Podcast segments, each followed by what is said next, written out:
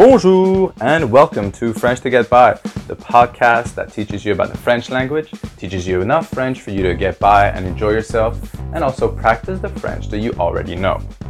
My name is Kevin Cabrera and I'm a French and English teacher at ME Education in Hong Kong. Are you ready to start? Allons-y! And on today's episode, we'll be learning how to tell people how sad you are. Because people always ask you, How are you doing? And we just say, Yeah, ça va, ça va bien. We don't really tell them. And the fun thing that I like to do is to tell people I'm feeling miserable and see their reaction.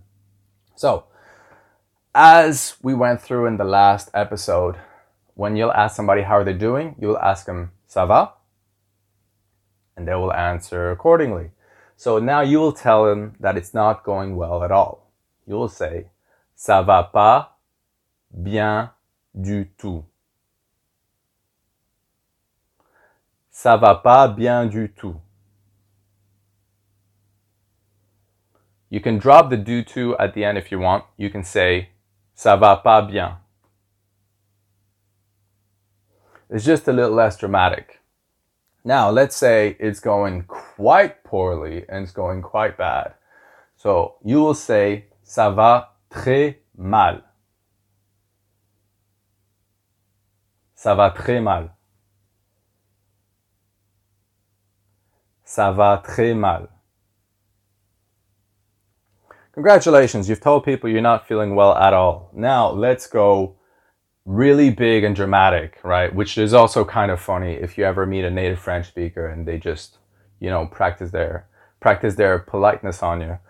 You will answer Je suis désespéré. Je suis désespéré. Je suis désespéré. So basically that's quite dramatic and you're telling them that you're you're desperate things aren't going great, you're miserable, right? And funny enough, the next one we can go through is miserable. Je suis misérable. Je suis misérable. Je suis misérable.